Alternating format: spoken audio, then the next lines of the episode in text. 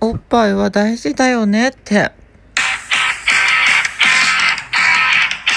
皆さんおはこんばんにちは。元男で現在トランスジェンダー女のスザンヌ美咲が暴く LGBTQ 性のお悩みぶっ込み案件、スザンヌ美咲の秘密の花園というわけでラジオトーク公式番組でございます。本日も笑顔、ハート、ネギボタンをポチポチ押しながら聞いていってください。というわけで今回のお題はこちらです。なんですけど、なんだっけ？あ、質問箱からですね、質問いただきましてですね、サプリメントだけで胸はどこまで成長しますか？いいサプリメントあったら教えてくださいということでした。はい、ありがとうございます。もう匿名さんなんですけどね、えっ、と、サプリメントで胸が成長するかしないかなんですけど、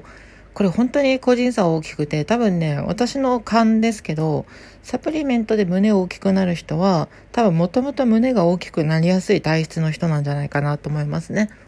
まあこれは女性でも MTF でも一緒なんですけど、あの、ホルモンとかだけで胸がすごく大きくなるっていう人いるんですよ。例えば女性でも、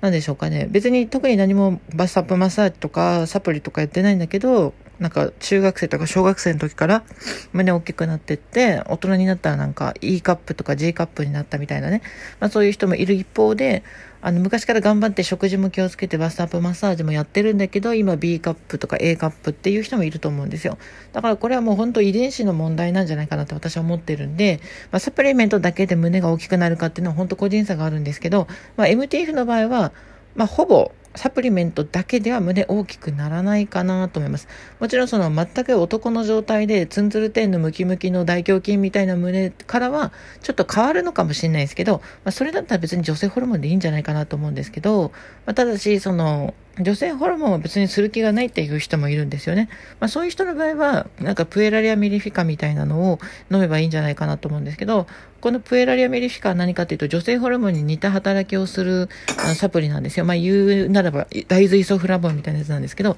まあこれはなぜ胸が大きくなるのかっていうと女性ホルモンと似た働きをするってことなんですよね。だから言うなれば、あの女性ホルモンの方が効くということなんですよ。だからプエラリアミリフィカでもし胸が大きくなる人がいたとしたら、女性ホルモン注射射とかサプリ、あ飲み薬で胸はもっと大きくなる可能性があるよっていうことですね。でもこれは MTF の場合で、例えば女性とかだったら、その女性ホルモン注射とか飲み薬をすると、生理が止まったりとか、まあなんかいろいろあの、問題が起きるので、女性にはね、女性ホルモンっていうのはお勧めしてません。ですけど、女性、その子宮とか卵巣がない MTF の場合は、まあいいんじゃないかなっていうとこですがね。もちろん、あの、副作用は絶対あるので、覚悟を決めていただきたいなっていうところで、まあこれあの、昔からもう本当にいっぱい言われてるんですけど、ガウクルガとか、プレアリアミリフィカで胸は大きくなりますか？みたいな MTF さんからの質問、昔からもう本当10年ぐらい前からよくいただくんですけど、まあ、基本ならないと思った方がいいと思うし、基本女性ホルモンの方が大きくなると思っていただければなと思っております。はい、以上です。で、あの、今回ですね、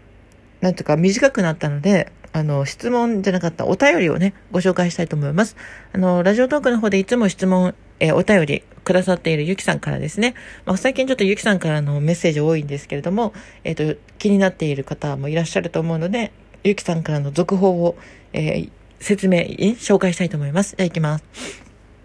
えー、ゆきさん。えー、娘からお母さんの、あ、違う、これ、これの1個目だ。えー、みさきさんは2回にわたり取り上げていただきありがとうございます。文字数が限られており、せめて、えー、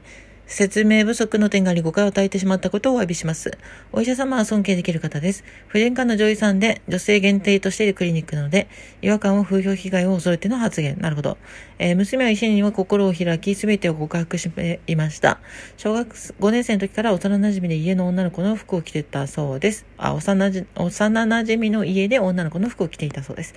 幼馴染のお姉さんのドレス姿をた、えー、これ読めない。なんとか棒の眼差しで見ていて、おかお姉さんに女の子にしてあげると言われ最初は戸惑ったのですが、うなずき、えー、ドレス姿になったそうです。昨日医師から聞きました。今思うとその頃私が着せてあげればもっと早く治療ができたのにと反省しています。えー、そんな自分を責める必要ないんですよ。えー、夏休みにはカミングアウトがあることはママ友から聞いていましたので、クリニックや衣類などを準備していました。えー、昨日娘に次回から治療が始まることを伝えました。抱きついて喜んでくれましたということで。はい、ありがとうございます。えっとですね、あの、結構、まあ、あの、自分責めちゃうお母さん多いんですけど、あの、自分責めること全くないので、あの、日本全国というか世界的に見て、ゆきさんの娘さんは女性ホルモンとかそういった治療を始めるのが、まあ、もう世界トップクラスで早いと思うので、あの、早く気づいてあげるべきだったって思っちゃうのは親として当然のことなのかもしれないけど、あの、それでもね、本当に素晴らしいことなんで、あの、自分を責める必要は全くありません。あの、私のニューハーフのね、お友達もね、このゆきさんのラジオを聞いて、いや、めちゃくちゃいいお母さんですよねって言ってたんで、あの、自信を持っていただきたいなと思います。そしてもう一個、えー、もう一つ、ゆきさんからまたいただきました。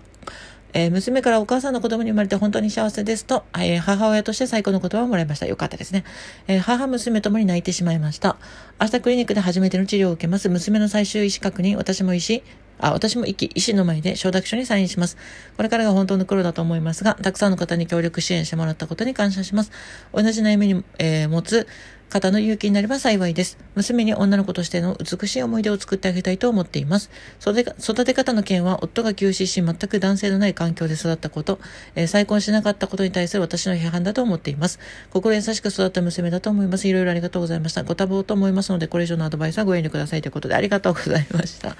はい、ありがとうございます。えー、っと、まあ、旦那さんが休止されちゃったということで、まあ、それで再婚しなかったことの周囲の批判ってことですけど、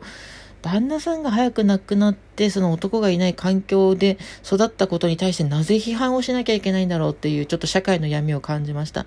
うちもですね、私が1歳になる前に母親があの父親と離婚しまして、私もあの男がいない社会、まあお兄ちゃんはいたけど、で育ったんですけど、特に何の問題もなかったんで、その旦那さんがいないこととか、そんなことをあの責められる義理というか責められる理由はないし、